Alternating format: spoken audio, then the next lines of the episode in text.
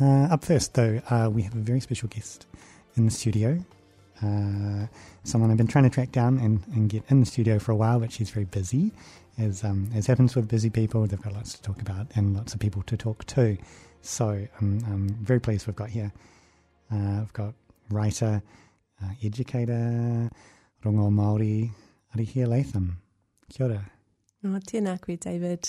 Um, he mihi nui ki a koe um, i tēnei ahi pō. Um, he mihi nui ki a koutou i ngā tangata i whakarongo mai i tēnei pō. Kia ora, Arihia. Uh, great to have you with us. Um, I, I feel like I would sort of stumble to try and describe some of the things that you do in, in your life, and I wondered if you could maybe just give us just a really quick background. Do you have a kind of bio at hand, or how, how would you? it. Well, in my line of work, I do have to rummage up, rummage, rummage through, and find a bio for lots of different things, and I think that's the interesting thing about probably all of us. Really, is that we're complex beings, and we don't just have one thing that we love to do. Uh, so for me, the bio changes depending on mm. what it mm. I'm I'm framing it for, I suppose. Uh, but I think I'm probably no different to anyone else out there, and that what I'm trying to do is, you know, ensure that there's still a planet for my children. Um, and so that involves some things like, mm, you know, mitigating climate change and fighting for social justice, trying to ensure Indigenous rights are upheld. Um, well, peace. I reckon, you know, that's just kind of my main aims. And so I suppose the way in which to do that is kind of multi pronged, you know, like um, feel like we'd all have to come at that from lots of different angles. So that's kind of what I'm doing. Um, so yeah, I am. Um, I started out as a teenager being very clear that I was arts focused. Um, all of my studies became um, focused on the arts. Uh, however, I was also very interested in science and the body, and so I mm. um, wanted to somehow figure out which one of those paths to take. And um, I took one because of some life circumstances at the time, um, which was to study natural medicine.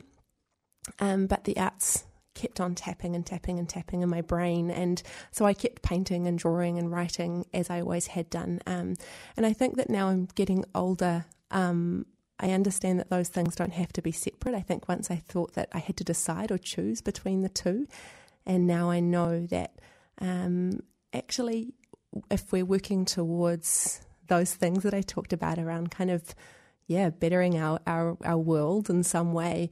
Um, there are so many avenues to do that, and I think I really love the fact that we can do that through environmental action, sustainability, um, education, uh, and the arts. Um, and so um, I think that's where all of my, my interesting avenues kind of come together. and I feel less like I'm wearing lots of hats and more like I'm just showing up. And this mm. is kind of just all of the different skill sets I've gathered in my kite so far.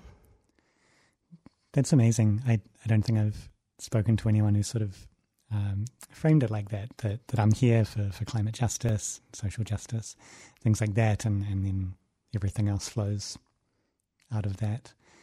Um, maybe if we could just jump onto one of those things from the kite that you mentioned um, and talk about some of your writing. So you, um, I mean, I think I mainly know you as, as a poet, um, but I know you're also kind of an arts reviewer.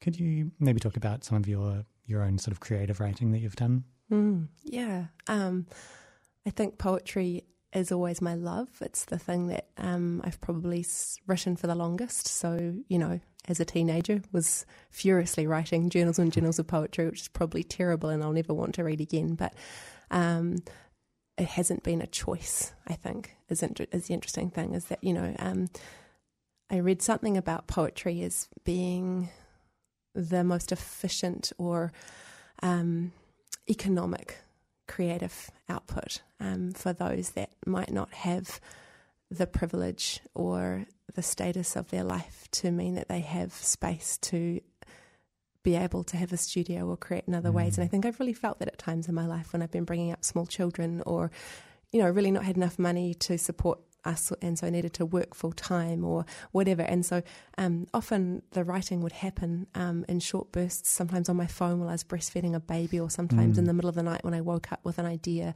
Um, and so having um, the ability to write a quick stanza or um, a piece of prose was was a way to um, transform that. And you know, so I look at my kitchen and there's sort of receipts with scribbled poems on them and things like that. Um, yeah, often it just kind of comes to me and I and I have to somehow let it out. Um, so I feel like it's been less of a choice and more of just something mm. that has to exist in my life. Mm-hmm.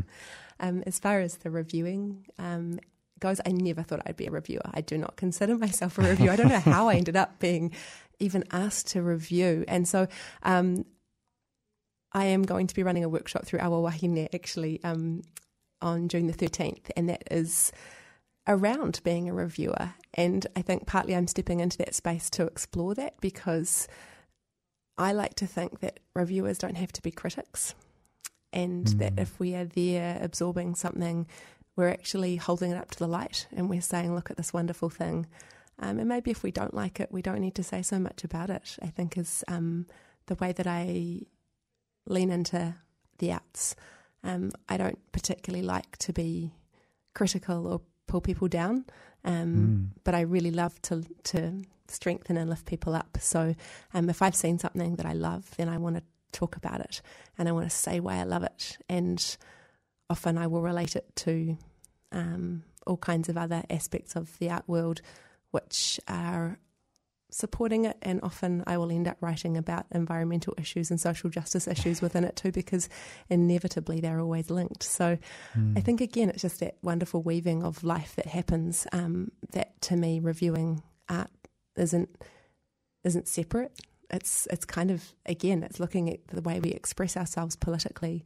Uh, uh we, the way that we talk about the difficult things in our lives, um, the way that we show the way that we view the world. And um, so being able to, to step into an artist's space or creativity or their process for a minute is a real privilege.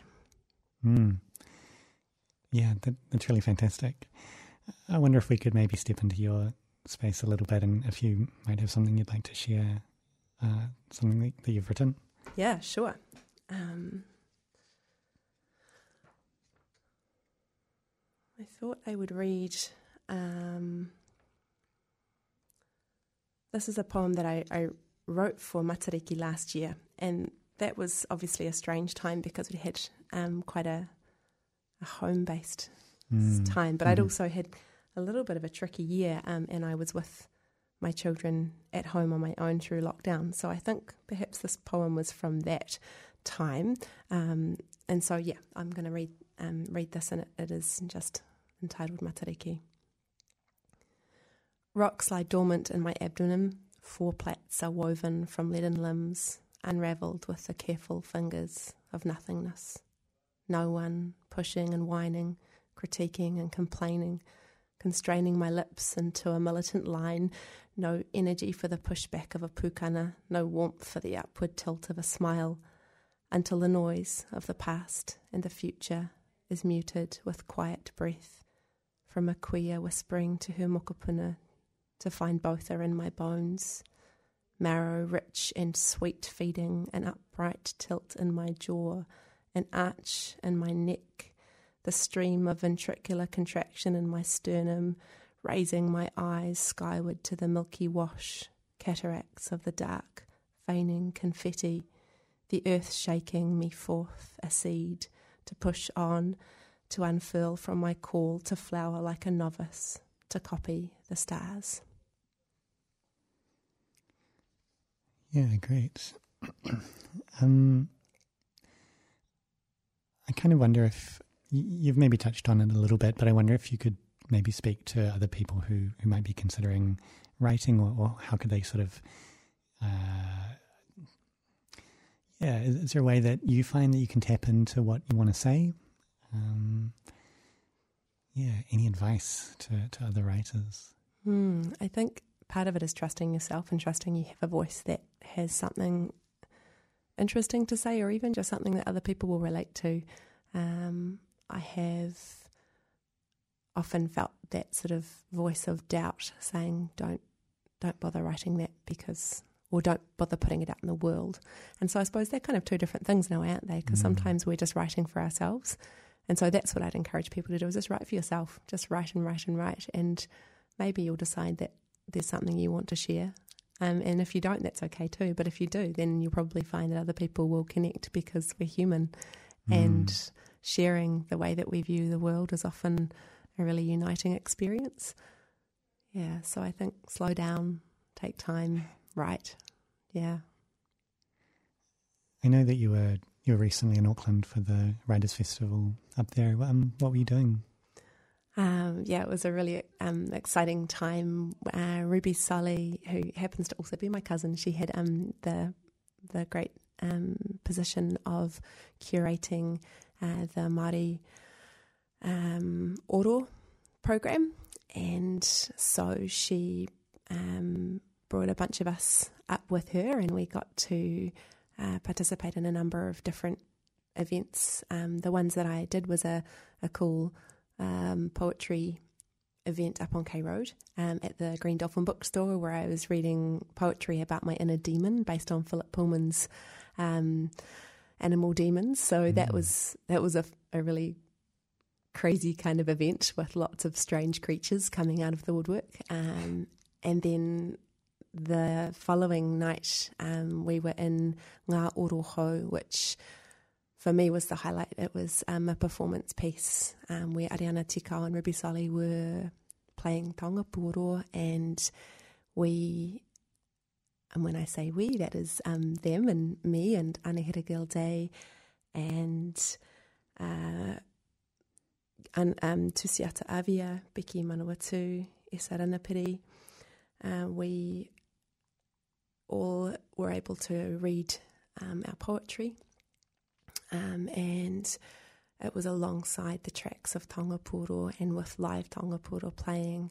Mm. Uh, and I think, you know, um, we had two, well, two Ockham winners up there on the stage mm. with us, but Tusiata Avia had just won, won the Ockham for her poetry book two wow. nights before. And mm-hmm. so I think I don't know. Oh, I don't know if this had an impact on her performance, but she was just, she brought, I think she lifted us all up into this place of like really performing because her performance, I don't know if you've ever heard her perform her poetry, but it's just very incredible. Um, she whispered her entire poem um, and it was just sent chills up everyone's spine. And so I feel like, in a way, when I heard her at rehearsal, I was like, yeah, we, we, we need to level up. And so mm. um, it felt like just such a privilege to be alongside them uh, and being able to put on such a, a, great piece. I feel like we started with Hine Ahuone at the beginning of time, the first human created by Tane Mahuta, and uh, that was my poem, and we moved through all kinds of destruction and rebirth, and uh, it was it was ended with us all singing a mawaiata that Ruby and Ariana had composed. And so uh, it just felt like a very special night together. Mm. Yeah. And then the following day, I got to interview Ruby and Ross Calman and Becky Manawatu, and I got to interview them about what it was like to be writing about our tupuna um, and sort of the, the pressures around that, the hard things, the great things. Mm. Um, so that was also a really powerful session. And so, yeah, I felt very, very grateful. And I got to see some really amazing sessions up there too. Uh, not as many as I wanted to, mm-hmm. but I still felt very grateful for being in that uh, wonderful creative space. Mm. It was a great festival. That first event you mentioned, what a phenomenal lineup. That's outrageous. Um, totally. Yeah, I was, was lucky. Yeah. And I guess for listeners here in Poneke, uh, I mean, I, I know a lot of those names at least through seeing them at um, things like Lit So I guess that'll be coming around again. I'm hoping. Or Verb Festival. That's right. Verb uh, Festival is happening November. in November. Yeah. yeah. And so, yes, a lot of us are based here in Te Whanganui-a-Tara. So we will be in Verb Festival in some way, shape, or form. Uh, and I'd love to be able to recreate Ngā Oroho at some stage for Wellington mm. audiences as well. I think it would be really great to get us all together again. Mm-hmm. Cool. Um, another thing that I know that you do or are involved in is um, rongoa Māori. I wonder if you could just give a, a, bit of a quick background to people who might not know what that is um, or what it involves. Yeah, sure. Uh, so rongoa Māori is the traditional Māori medicine, uh, and that can encompass lots of different ways of treating people, um, uh, particularly um, rongoa, which is using plant medicine.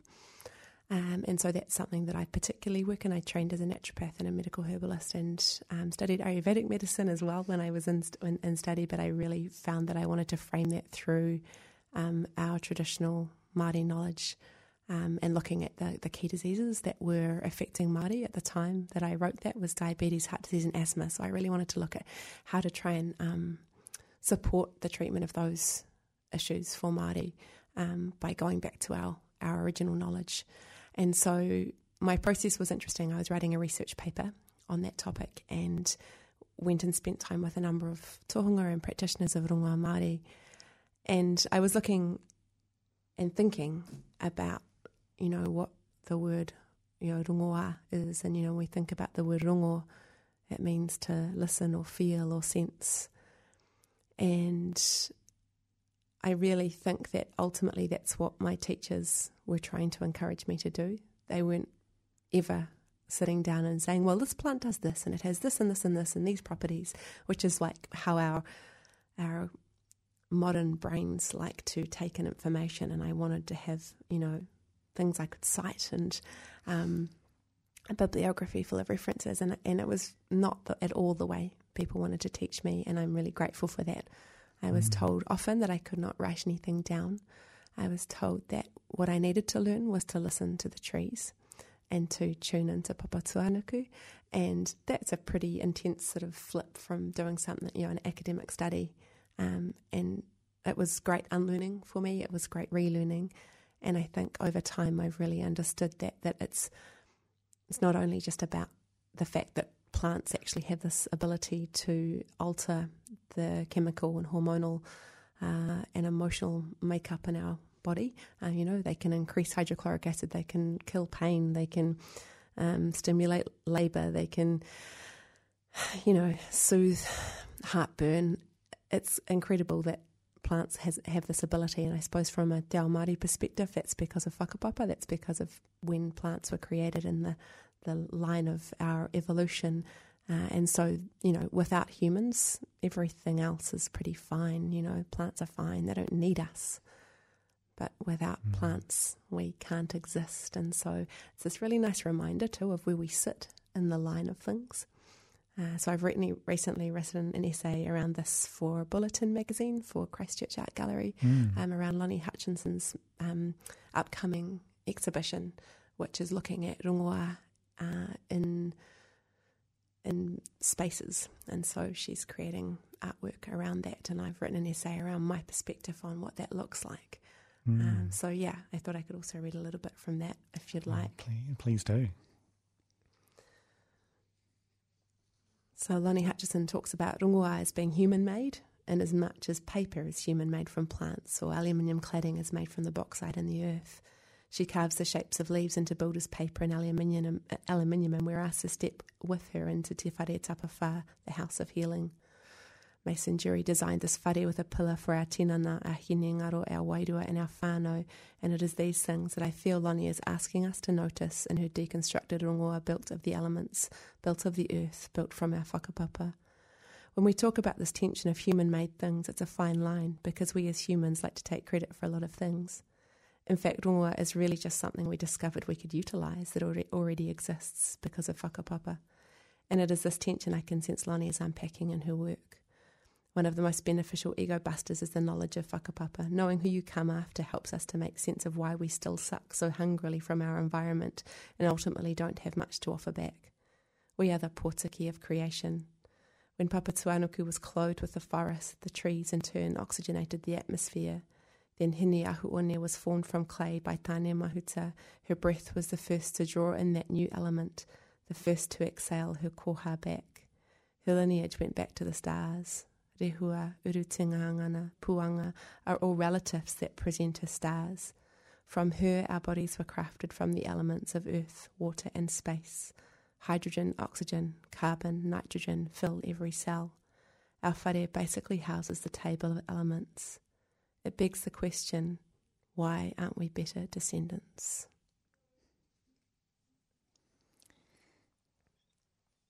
It, um, it feels quite difficult trying to follow that up with a question.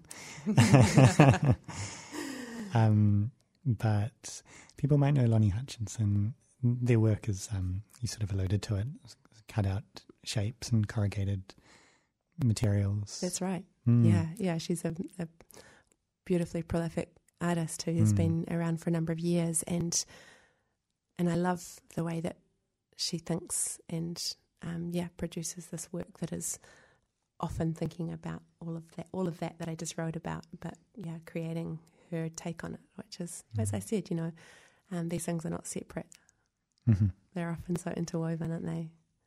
Um, I, Yeah, yeah, yeah. I also I lecture medical students, fourth year medical students. I have done for the last ten years, so they only get one rongoa lecture in their their course of study. But I really try and I suppose offer them something different from what they're getting in the rest of their course around allowing them to taste medicine and to hear stories um, and sort of I guess demystify some of the the overly scientific um, medicalized content that they have in a lot of the rest of their course.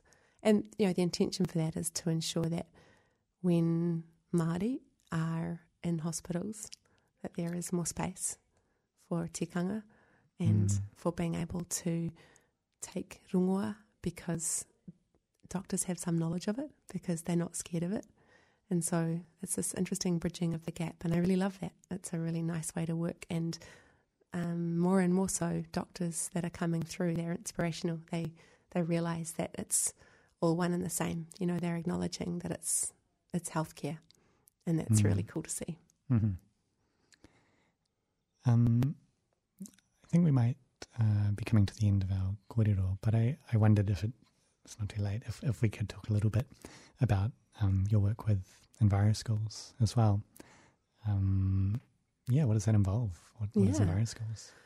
Well, I was first asked to come and run rongoa workshops for children by Enviro Schools. So they knew that I was running these workshops in the community, and so they asked if I could come and develop something that would be appropriate for children. So I was going into schools and working with kids around a few of the plants, and we'd go and plant them in their school grounds or somewhere close by in a community garden.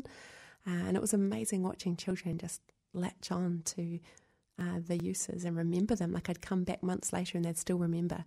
Uh, so that was how I started um, in Enviro Schools, and then that developed into, I guess, being asked to do a few more things, and they offered facilitation training for me, which I, I took up, and so it's become more and more a part of my work now, and I'm yeah, I'm really excited to do it. What the way that I work with Enviro Schools is I'm working a lot with mana whenua and connecting schools with mana whenua, running wānanga with them, so that we are really hearing mana whenua voice around the way schools are, I guess, teaching te reo and tikanga and holding things like pōwhiri or um, blessing new rooms and, and um, ultimately just ensuring that they're supported in a really tika way. Um, so that's that's part of what I do within the Enviro Schools program now as well. And again, it's about that sustainability of, of our culture um, as well as of our precious environment. Mm. Fantastic. Um, thank you, Arihia, for coming in. I've, um, yeah, I, I'm feeling really quite speechless actually. So about um, everything you've spoken about, it's been wonderful, and it's been great to kind of see that uh, just how the different aspects of, of our life, you know, yours in this instance, um, can really fit together and, and make something really beautiful.